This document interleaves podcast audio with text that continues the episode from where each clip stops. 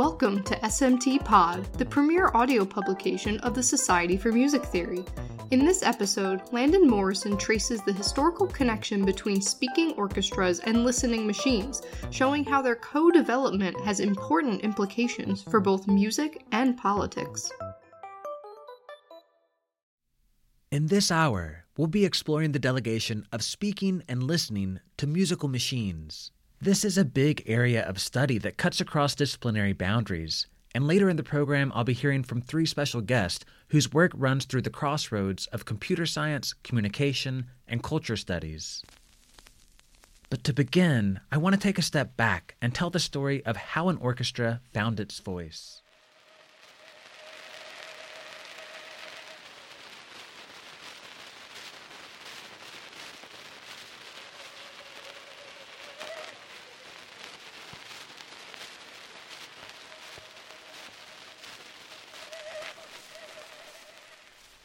Voice has long been a model for instrumental tone in Western art music. We read, for instance, in Diderot and D'Alembert's mid 18th century French encyclopedia that instruments are, quote, machines invented for expressing sounds in the absence of voices or for imitating the human voice. Likewise, in organology and orchestration treatises of the time, instruments were judged by their ability to produce a singing tone.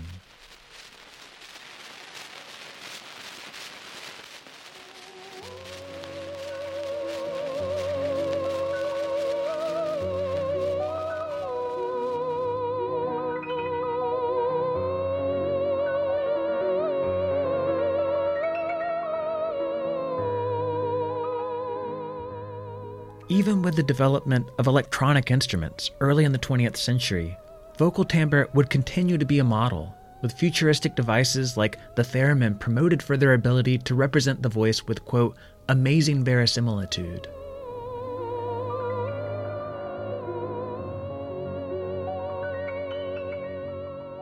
And with the invention of electronic synthesizers, the line between voices and instruments would be further blurred, New technologies like the voder, unveiled by Bell Labs at the 1939 World's Fair, were held not only for their ability to synthesize speech, but to sing as well.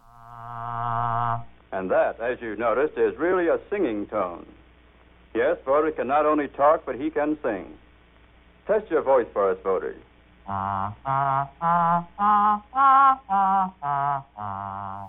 The voder would go on to inspire the so called vocoder effect in the 70s as commercial synthesizers spread across a wide range of popular music genres.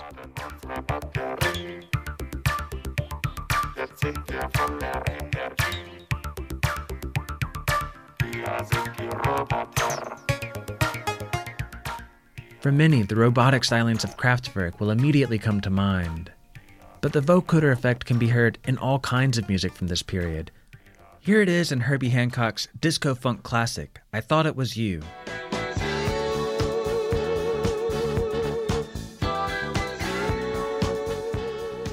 And here in Laurie Anderson's experimental hit, Oh Superman.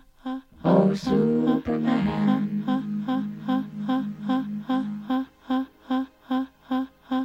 Oh John even here in Neil Young's synth pop ballad, Transformer Man.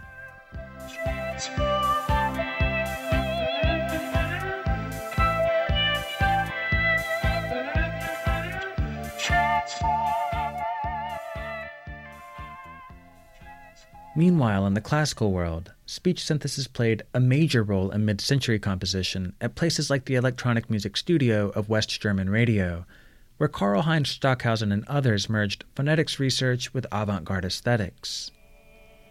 Decades later, a similar cross disciplinary method would inform work on digital voice synthesis at the Institut de Recherche et Coordination Acoustique Musique, or IRCAM, in Paris, France.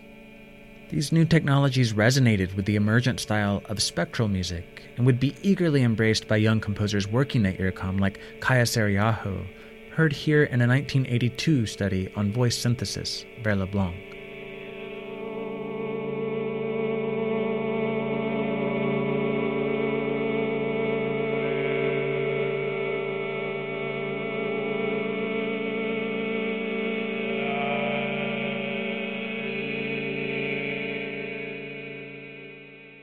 Composers and researchers at IRCAM and elsewhere increasingly found ways to extend speech synthesis to purely instrumental settings. At first with spectrograms, then with more advanced software, they devised techniques for transcribing sound into scores that could then be reconstructed in live performance. This technique is often referred to as instrumental synthesis, though it also goes by other names depending on the stylistic context. For instance, Clarence Barlow describes a method he dubs synthrumentation at work in his 1989 piece Orchidée Ordinaire, where strings are used to resynthesize the phrases, Why me? No money, my way.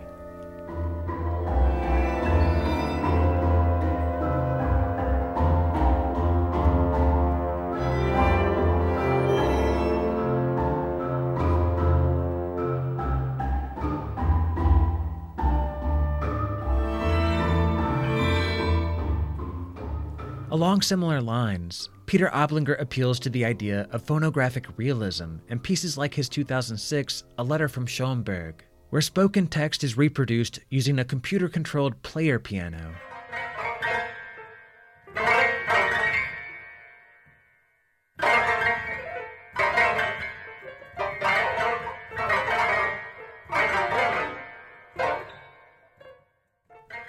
And in his 2008 work, Speakings for Orchestra with Live Electronics. The late British composer Jonathan Harvey pinpoints a process he calls shape vocoding as being critical to the quote, artistic aim of making an orchestra speak through computer music processes.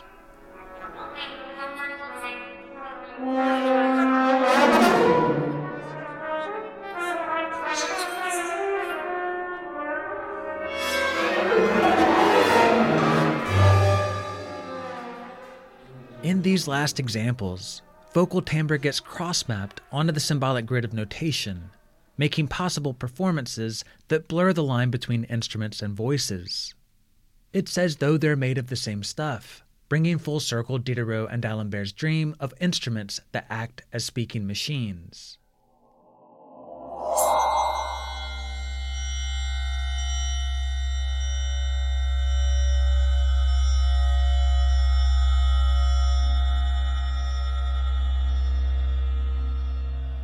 In this episode of SMT Pod, we'll be examining the convergence of voices and instruments in contemporary sonic practices. Heard against the longer history of speaking machines, this convergence offers a fascinating point of entry into discourse on what it means to not only have a voice, but to listen in the age of new media. As demonstrated by the preceding examples, the voice instrument connection has slowly shifted from a sonic metaphor to the register of synthesis via electronic signals and digital data. But at every step, this shift has been underwritten by corresponding developments in the science of sound perception. To wit, the voder emerged from hearing tests at Bell Labs aimed at making telephone communication more efficient and digital synthesizers first appeared as a means for testing knowledge of sound according to a synthesis by rules methodology. More recently, this psychoacoustic knowledge has been consolidated in a working definition of sound that can be encoded as metadata in digital file formats and operationalized using music information retrieval methods, or MIR methods. The results of this shift from signals to semantics have been profound, leading to the establishment of an invisible infrastructure that today supports all kinds of sound based software applications. Harvey's work Speakings offers an illuminating case study on how this infrastructure came to be. So, in what follows, I begin by examining some of the compositional tools and techniques that enabled this orchestration of speech like timbres. A particular focus will be on the assisted orchestration program Orchidée, built for Harvey by a team of developers at IRCAM. In effect, this program automated instrumental synthesis, making it possible to cross reference a target sound against a massive database of instrumental samples to find the best match. But establishing a basis of comparison required that sounds first be analyzed into an array of timbral descriptors based on a standard classification system. Thus, we can say that before it was possible to make an orchestra speak, it was necessary to make machines listen.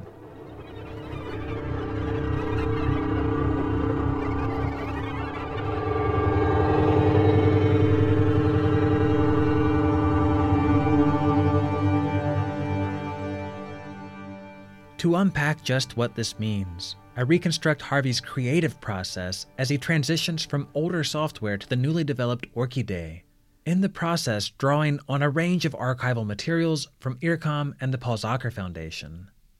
From there, I pivot to a closer examination of how timbre is defined in the program, recapping the history of psychoacoustic experimentation that feeds into this definition. And to learn more about the addition of machine learning tools and recent updates to Orchidea, I catch up with Carmine Emanuele Cella, a composer and professor at UC Berkeley who currently heads the software's development team. So my work is in uh, at the intersection of, you know, as you mentioned, music composition, uh, mathematical modeling, and and what we could say today, creative computing or machine creativity. So using machine learning for music, making music in a way. And I don't know, I don't know if there is a life cycle in that, but I would say the question comes from music then the answer comes from mathematics and then the implementation comes from machine learning in a way and then by they actually interact and then they uh, are in a sort of feedback loop and so they affect each other Extending our discussion, the final part of the episode goes beyond purely musical applications to consider the political phenomenology of listening machines in other contexts. Here I sit down with two sound studies scholars who have co authored a forthcoming article on the topic for the ethnic studies journal Kalfou. One way to understand what machine listening does uh, is that it takes sound moving in the world, turns it into data, and renders it in a form like a spectrogram. Uh, and that, you know, that's a situation where the fact that it's a voice is sort of secondary to the idea that it's sound or data. So that's Jonathan Sterne, professor of culture and technology at McGill University in Montreal. And he'll be joined by Mehak Sawhney, a PhD student at McGill and the 2021 recipient of a prestigious Vanier Scholarship. My sense of machine listening is that I think first it's important to note that machine listening includes multiple technologies across subfields. So it's music information retrieval, natural language processing, voice identification, voice analysis for your health or emotional status, and also something called computational auditory scene analysis, which is actually an analysis of ambient sound. Uh, so this is to say that machine listening actually firstly entails multiple technologies. To help orient the listener within this cross-disciplinary soundscape, I've loosely organized the episode around three basic questions posed by Geoffrey Bowker and Susan Leigh Star in their book Sorting Things Out. First, what work do classifications and standards do? Second, who does that work? And third, what happens to the cases that do not fit? Applied to timbre, these questions throw light on the political aspects of machine listening, revealing a collision of subjectivities and standards as the science of auditory perception is cast in technological form. In answering them, I hope to show how the encapsulation of psychoacoustic models into timbre formatting standards acted as an essential prerequisite to the development of software like Orchidea, and further, to show how the historical connection of voices and instruments has filtered into the wider milieu of machine listening in the 21st century.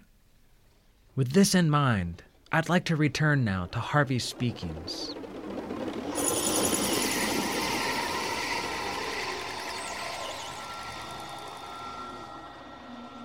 This piece may have been Harvey's most ambitious exploration of the human voice as a model for composition. But it was preceded by a long line of voice centric works, going all the way back to his first commission at IRCAM, Mortuos Plango Vivos Voco, composed in 1980 for computer generated sounds on quadraphonic tape. In that piece, Harvey blended synthesis and sampling techniques to produce chimeric combinations of two primary sources a tenor bell at the Winchester Cathedral in England,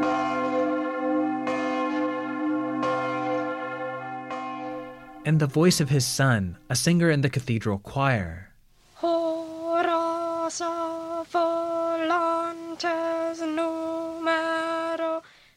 At various points, these sources meld into a composite texture that oscillates between what Harvey describes as, quote, a bell of boys and a boy of bells.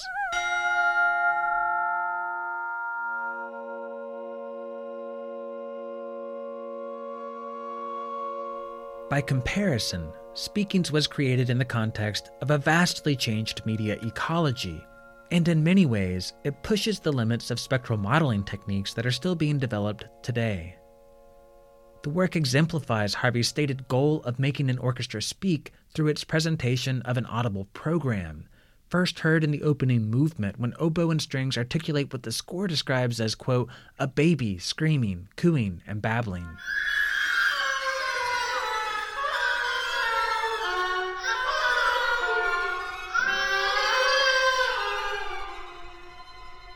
The narrative continues in the second movement, where one hears combined instrumental and electronic simulations of adult chatter.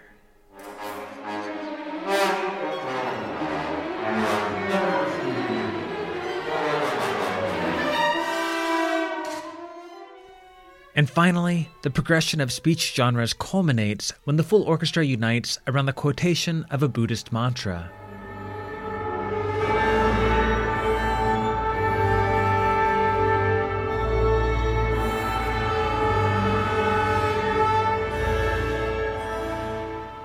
These examples, only the last was orchestrated using the new Orchidea program. The others were modeled using a mix of earlier software, including a commercial application called Melodyne to transcribe fundamental pitches, and custom software to analyze higher overtones in the spectrum. A good example of this hybrid setup occurs midway through the second movement, where an adult voice is channeled by a trombone solo with tremolo strings accompaniment. As you'll hear, a call and response between the orchestra and its playback in the live electronics helps to simulate the interaction of a dialogue.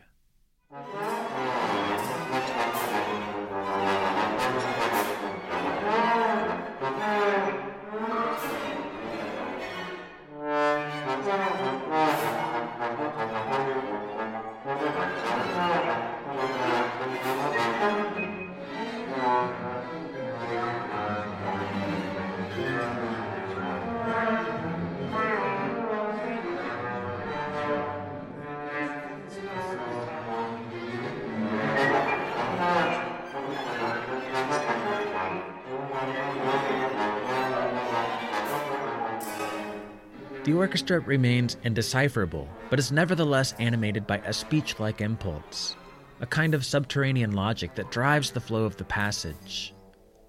I imagine the effect is further amplified in performance, where the audience can clearly see instruments making sound on stage, but also sense an invisible source beyond the orchestra.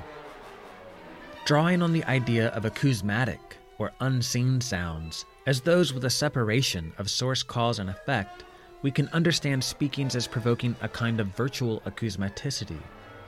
Basically, two sets of sources, causes, and effects exist simultaneously one for the live instruments, another for the underlying model. The models Harvey used in this piece vary widely. Some, such as a recitation of T.S. Eliot's The Waste Land, imbue the music with heady overtones, while others are decidedly less serious. The excerpt we just heard is based on audio from an interview with Matt Groening, creator of The Simpsons TV show. Heard here. We always lie. We always said, whenever people asked us about a movie, we always said, yeah, it's coming out next Friday. Yeah, big joke. and finally, it is coming out next Friday. Well, a few Fridays from now. And it's taken so Harvey's transcription of Groening's voice captures a general sense of vocal morphology, but continuous frequency and rhythm are quantized into 12 tone equal temperament, and a 2 4 metric grid, respectively. Missing completely are details for orchestration, which had to be figured out intuitively. With this in mind, I want to replay back to back clips so you can really focus on the resemblance of Groening's voice to the orchestra. So here's Groening. We always lie. We always said, whenever people asked us about a movie, we always said, yeah, it's coming out next Friday. Yeah, big joke. and finally. And now the orchestra.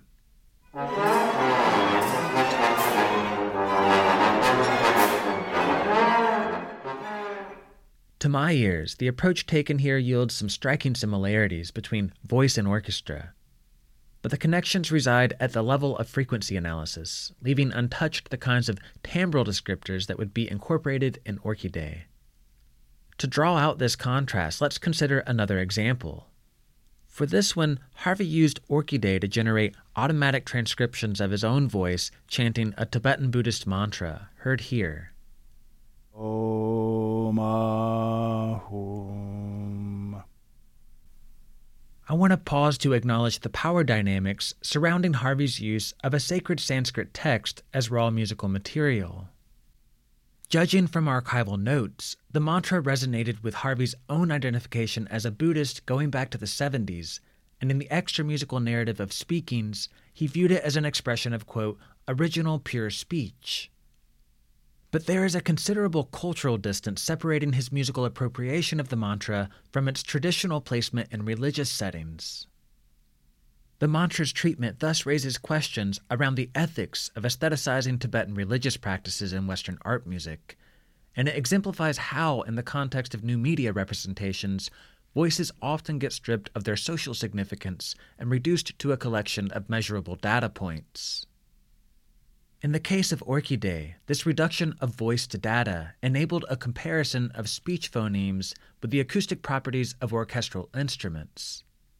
Too complicated to perform manually, the program facilitated this calculation by cross referencing Harvey's voice with the timbral descriptors of pre analyzed audio samples contained in a large database. Whichever samples matched best were then combined into an orchestration with detailed markings for dynamics, articulations, and playing techniques. The trade off for this level of granularity, however, was that Orchidea could only process steady state sounds, meaning each solution represented a static slice of the spectrum. Harvey worked around these limitations by applying a series of constraints, varying the list of instruments, techniques, and the range of partials to be included in the search results. He then organized sounds to create the impression of an overarching timbral transformation, repeating the same phoneme sequence and tweaking each iteration to make the timbre grow louder, brighter, and closer to his voice. I'll play a short excerpt from this passage so you can hear how the original recording serves as a model.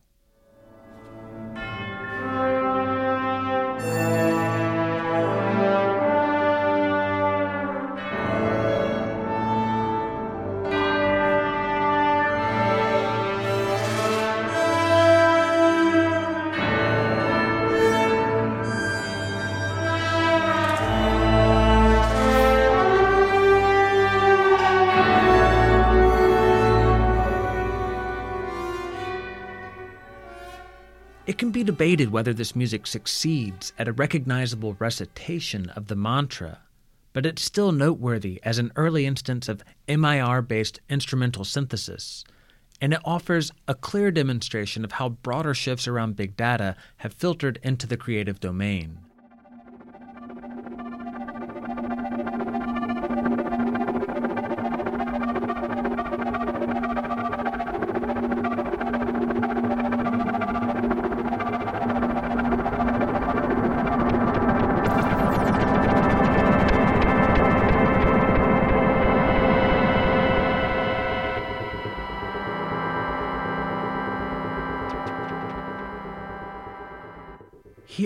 Dig deeper into what it means to translate voices into signals, signs, and scores. In particular, how does this reduction process mediate between human and machine listening? And what can we learn by looking to history?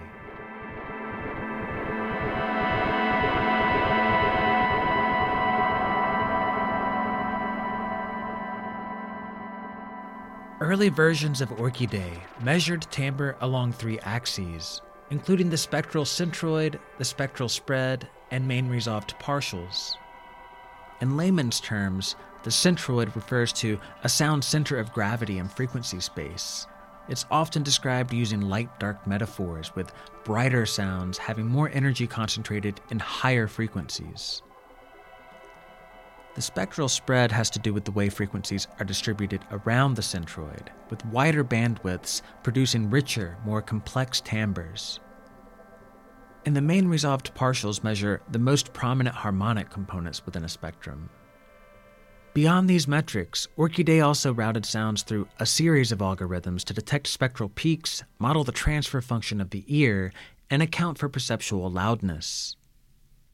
In this way, The software didn't just analyze audio signals, it modeled the perception of those signals, acting like a second pair of ears for Harvey.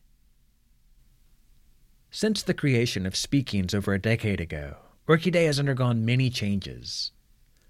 It's been rebranded as Orchidea, and its development has moved from a small collaborative team at IRCAM to the International Actor Project, which stands for the analysis, creation, and teaching of orchestration. This project brings together an international mix of private, educational, and governmental resources to advance new methods for the study of timbre and orchestration. And within ACTOR, Carmine Emanuele Cella leads the Orchidea Working Group, which has introduced a number of technical updates to the program in recent years. Orchidea is the, the latest version of this family of softwares.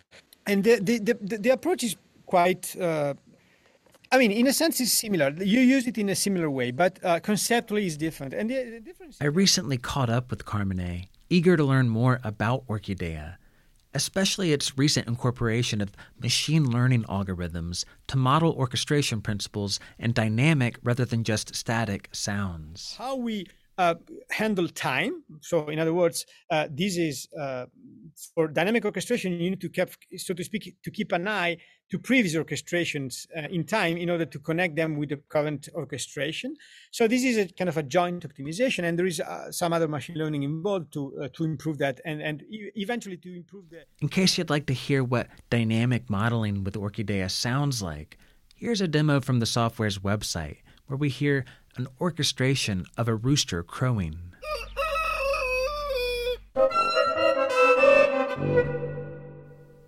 The ability to analyze moving targets may be the most noticeable update to Orchidea, but it's not the only one. The addition of machine learning tools has also altered how sound is represented and processed by the program. I would say that both Orchidea and Orchids were focusing on something that I would call instrumentation. So the, the idea that you actually uh, rebuild a given sound by combining instrumental samples or samples of uh, you know instruments. Uh, Orchidea tries to do orchestration, so it, it adds some sort of high level principles. So it, Orchidea doesn't really use the samples, uses a sort of uh, uh, you know embedding, we say, like a a feature, a set of features that describe this sound. So the problem is that when you generate new combinations to match a given target sound while respecting the constraints, you need to generate the new features for the combinations. This can be very time consuming. So the solution Orchidea is to use uh, specific machine learning strategies such as neural networks for uh, somehow uh, making a prediction of the possible features without really computing them. This intensive process Carmine is describing results in what he calls a forecast network, where combinations of instrumental features get tested for statistical similarities with the target sound. Basically, um, we talk now about this component in Orchidea. This is the forecast network. I call it like forecast network. And uh, it, basically, uh, it's a network that has been trained to uh, do this simple task. Given a number of sounds, each one of them is described by specific features. Try to predict what would be the features of the sum of these sounds. So you train the system to predict the sum, basically. This would uh, speed up the process, and in fact, it made it possible. Otherwise, it would be impossible because the number of combinations that Orchidea handles is very high. And so, this is just an example on how machine learning uh, has an impact. the features in these forecasts as well as the methods for deriving them, come from decades of experiments aimed at mapping the perceptual correlates of what's known in psychoacoustics as a multidimensional timbre space.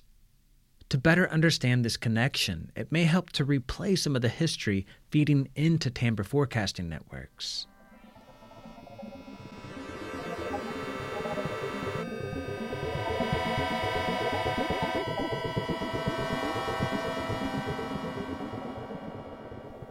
Going back to the early 70s, researchers like Reinier Plomp, John Grey, and David Wessel were adopting multidimensional scaling techniques in hearing tests of timbre perception. In their statistical approach, timbre was reduced to a core set of features, and these were used to produce 3D graphs plotting the perceived distance between different instruments. Illustrative of this approach is Grey's 1977 study of 20, quote, musically sophisticated subjects at Stanford University's Center for Computer Research in Music and Acoustics, or CCRMA. In it, listeners were played a series of 270 pairs of tones and then asked to rate the similarity of each relative to all other pairs heard. The tones were modeled on the analysis of 16 orchestral instruments, which were digitally synthesized to ensure equalization of pitch, loudness, and duration. A typical pair of stimuli would have been presented to the listener with a warning knock followed by two different tones, like so. From there, you would have had about six seconds to make your similarity judgment on a scale of 1 to 30 before the next round. By cross referencing ratings from all listeners, Grey mapped perceptual distances between instruments in a timbre space graph along three axes for spectral flux, attack transients, and the overall distribution of spectral energy. Crucially, these axes were not determined in advance but rather deduced by modeling the similarity judgments made by listeners. In theory, these graphs could be constructed along any number of axes, and if you changed the set of sounds or the group of listeners, you would change the relevant dimensions.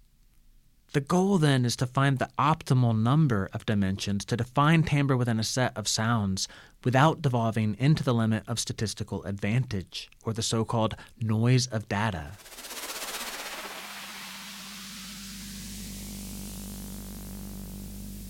In this way, Multidimensional scaling techniques were thought to ground intuitive assessments of timbre perception in the numerical certainty of low level acoustic features.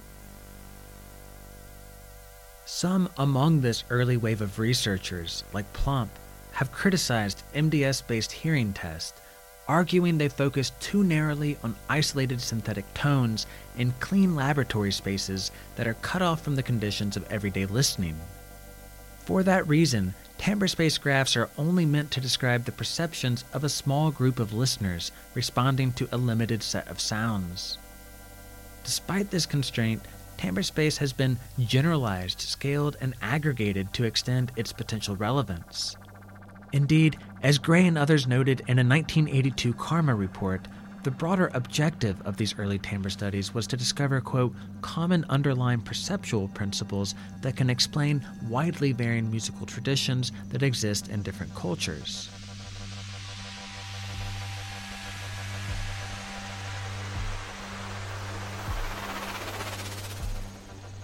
Fast forward to the late 1990s, and large scale applications of the timbre space model were becoming a reality.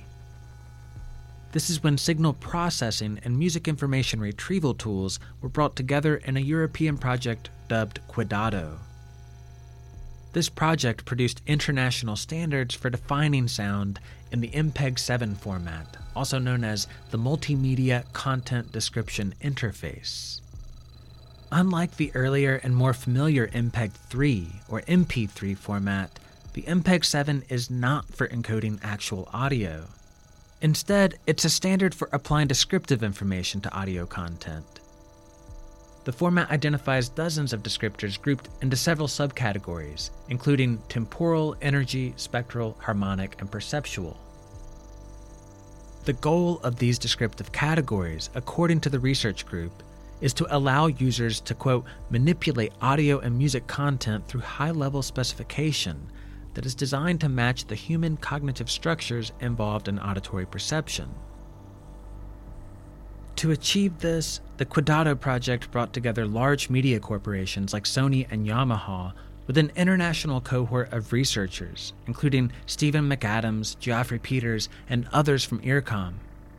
It benefited in this connection from work already being done at IRCAM in particular, the development of a large database of instrumental samples called Studio Online that was in the process of being coupled with a music information retrieval system called IRCAM Descriptor. I arrived right there. Like I arrived at IRCAM around 2006, 2007, and I developed the first version of IRCAM Descriptor uh, as a standalone uh, software. And this is where Carmine comes back into the story. Uh, at IRCAM, um, part of the research was focused on the so-called low-level descriptors. Like these are measures on sound that you can use to uh, eventually describe a sound uh, given different perspectives, like spectral perspective uh, or harmonic perspective or temporal perspective, for example. As Carmine explains, these IRCAM projects paved the way for Orchidea and provided blueprints that would be replicated in later classification schemes. All, all the sounds in, in Studio Online uh, have been analyzed using IRCAM descriptors, and then the descriptors have been stored, and this was kind of the database for Orchidea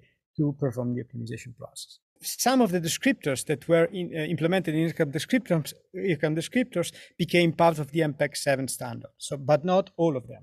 All right, so here the combination of Studio Online and IRCAM Descriptor provided a vehicle for navigating timbre space while also providing a precedent for defining audio in the MPEG 7 format. More recently, this model has informed the development of research specific applications like MATLAB's Timbre Toolbox, which has over 40 descriptors. But of these features, it's said that only 10 independent classes can be aurally distinguished. Such variance and overlap hints at the problem of correlation between statistical models and auditory perception. And it also points to the potential for disagreements between disciplines when it comes to a basic definition of timbre. Um, again, I don't think we nobody agreed on a, a very uh, precise description of timbre. Timbre remains, in my, in my opinion, the biggest uh, open question we have in MIR.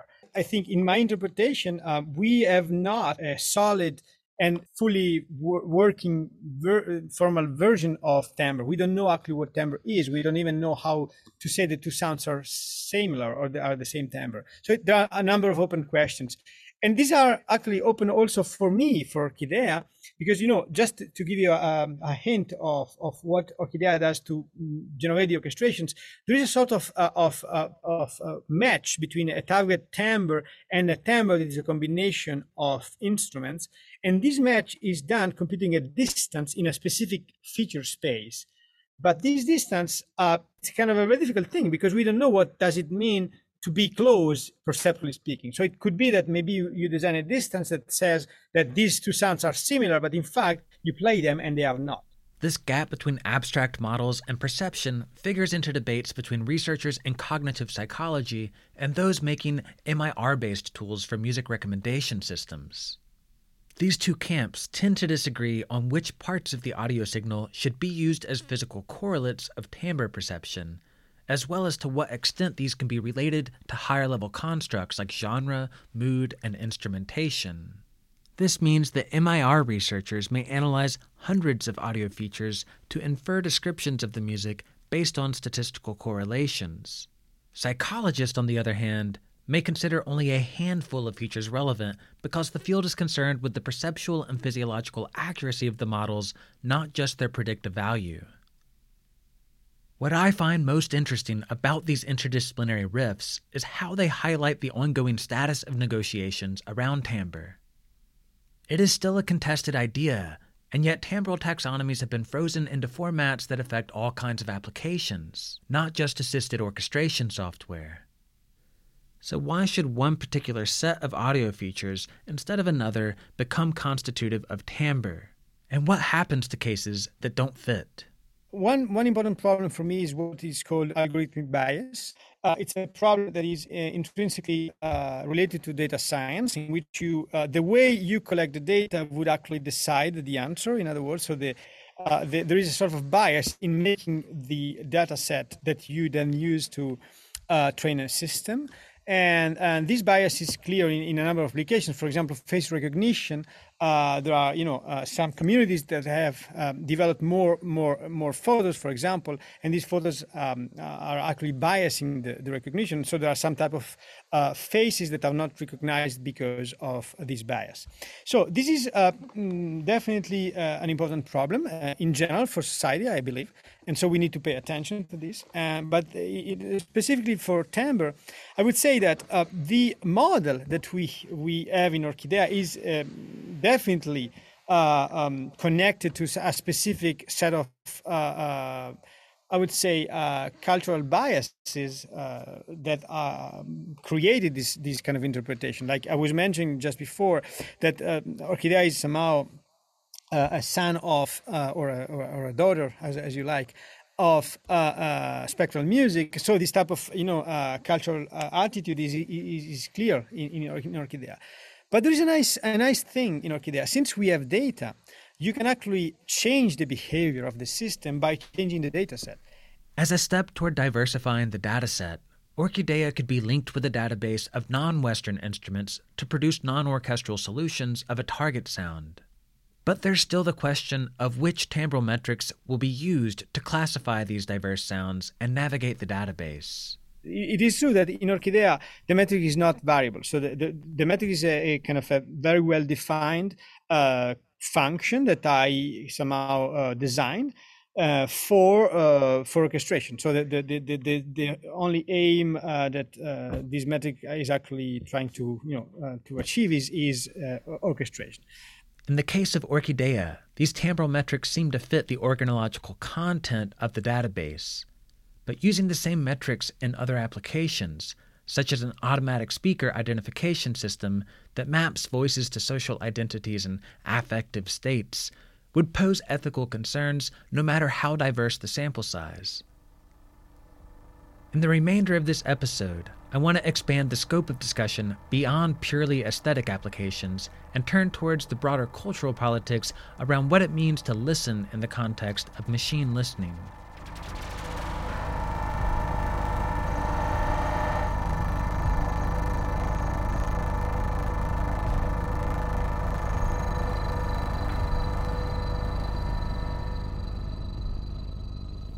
For more on this, I'm joined now by Jonathan Sterne and Mehak Sawhney, who recently co authored an article on the subject.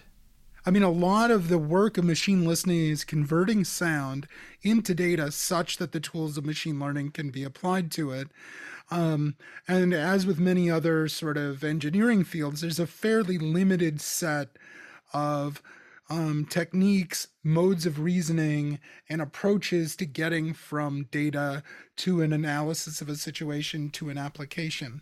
And just so that the listeners know that what actually goes into machine listening, it might be helpful to break it into four main stages, specifically in the case of, case of speech recognition and voice identification.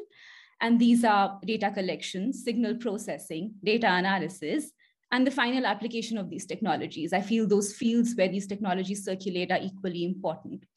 And there's this question which you asked uh, that what does it mean for machines to hear? So, keeping in mind all these stages and all these processes, I'd say that there isn't one answer. Keeping in mind that um, so much goes into the process of machine listening, it could mean data extraction, it could mean the essentialization of human voice, it could mean uh, the mathematization or staticization of human voice, uh, the incrimination of a person based on uh, their linguistic or racial background. It could also mean an accessible technology, and it could together also mean an ensemble of all of this. Um, so I feel that machine listening really needs to be uh, split apart and seen through these processes to be able to understand what it does.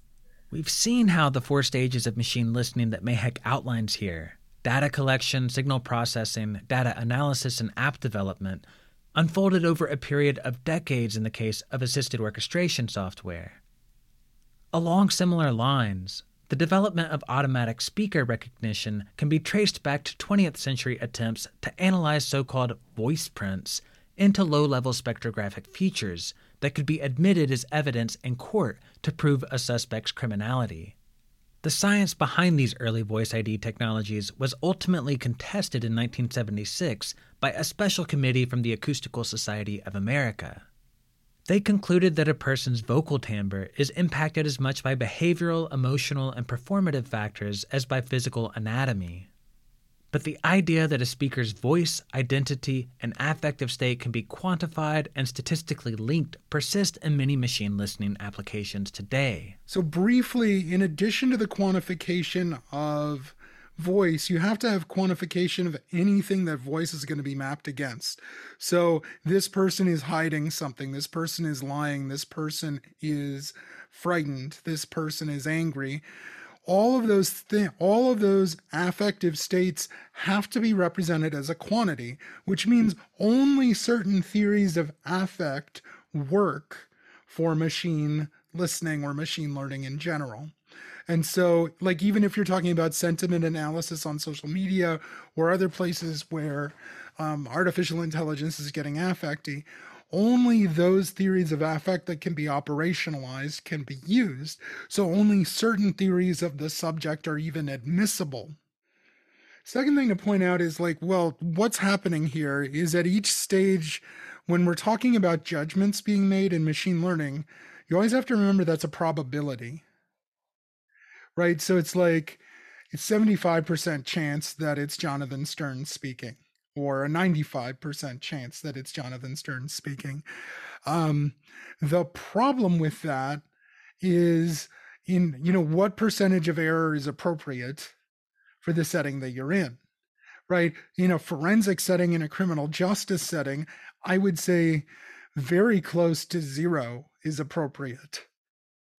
Um, so I think it's important uh, to keep in mind that these numbers actually have very real, like these probability numbers, when they're taken as not probabilities but judgments, have real world impacts for people that we should be concerned about. A common suggestion for improving the margin of error in these statistical systems, and by extension for reducing discrimination and expanding access to technology, is to diversify the underlying data sets. But Jonathan and Mehak are cautious about this approach since even well meaning efforts to create more diverse data sets can play into what they call the quote, will to datify. Is the solution then we increase the scale of the data set? Is the solution then that we diversify the data set? Uh, so the idea here is that whatever we might do, keeping in mind the corporate and institutional logics within which these technologies operate, uh, the immediate solutions which come to mind uh, are still extractive.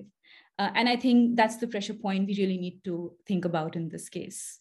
But there's um, an alternative point. This is not to say that AI is essentially good or bad. I mean, that's not what we're trying to say.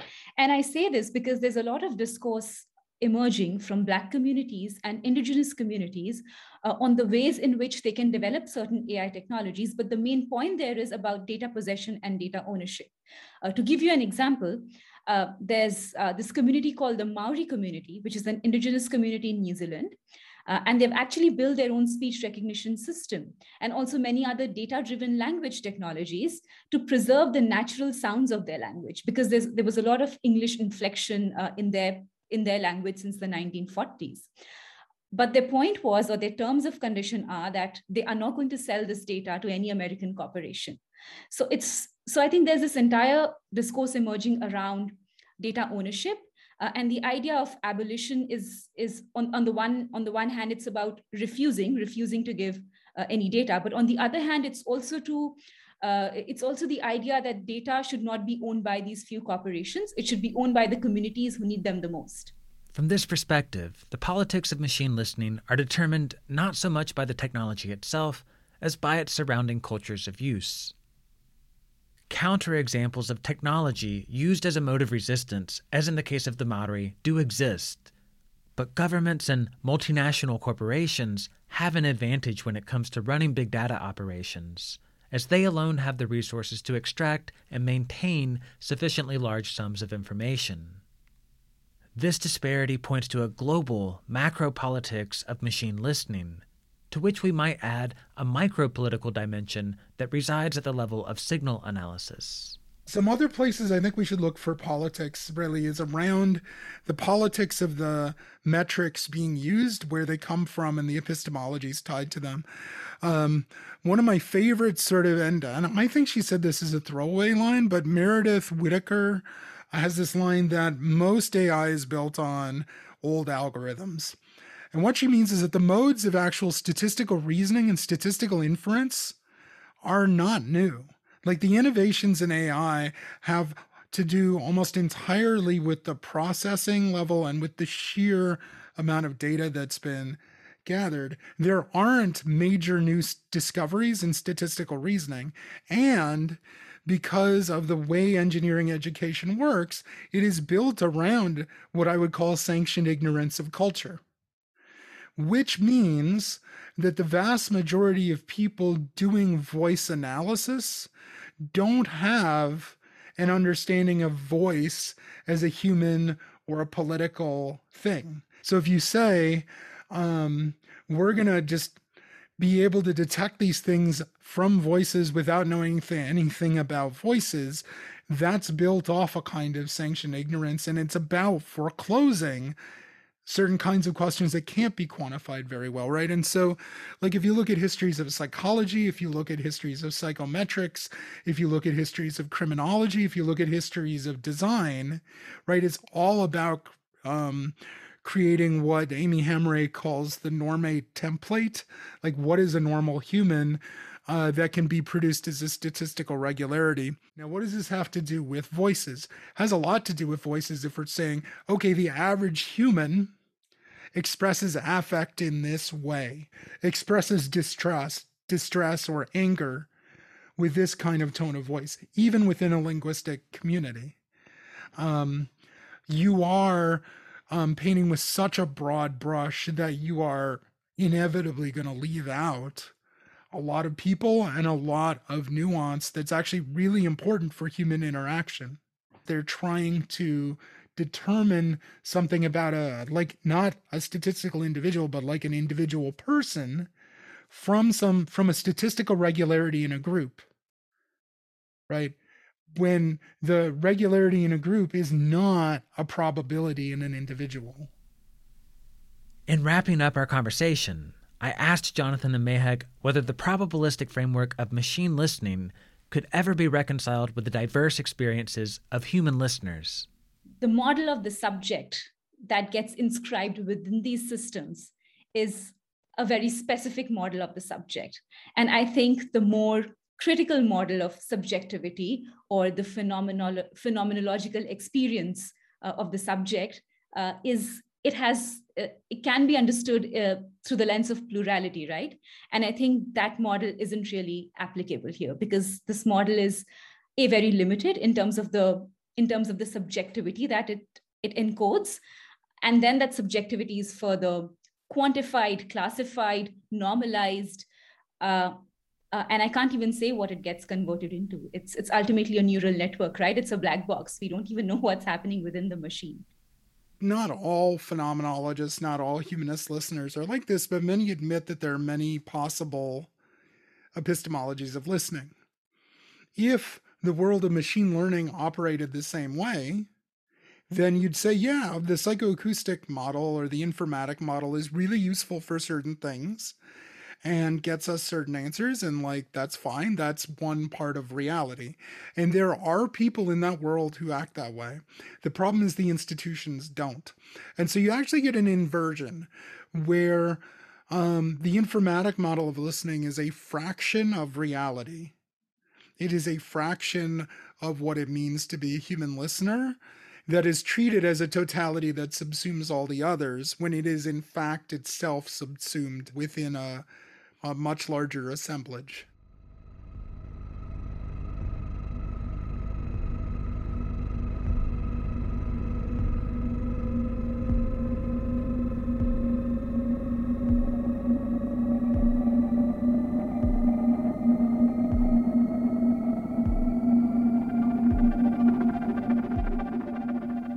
Should provide an ideal impetus for embracing more diverse epistemologies of listening after all, it often gets cast as an emergent sonic property that resists the discrete, quantifiable structures of notated scores.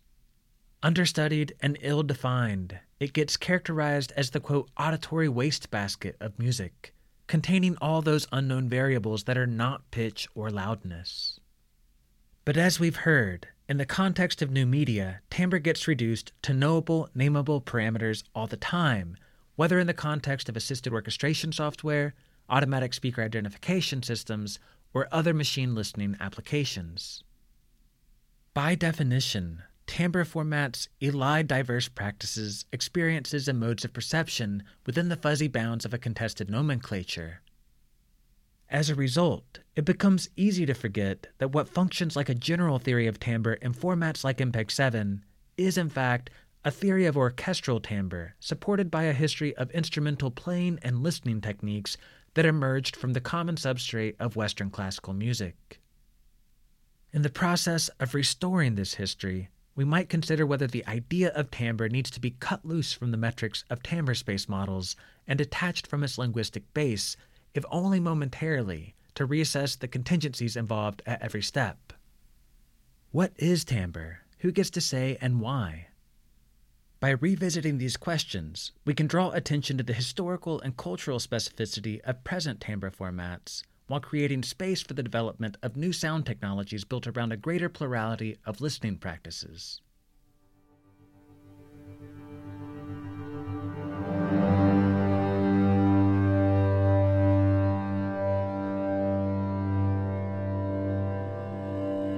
That's all for this episode of SMT Pod. Thanks for listening, and please don't hesitate to reach out if you have any questions or comments. I want to thank my guests, Carmine Emanuele Cella, Jonathan Sterne, and Mehak Sawhney, for taking the time to talk about their work and for their many thoughtful responses to my questions. Additionally, I'd like to send a special thanks to Jennifer Iverson for providing helpful feedback as a reviewer of this episode, to IRCAM and the Paul Sacher Foundation for archival documents, and finally to everyone on the SMT Pod production team for helping to make this series possible.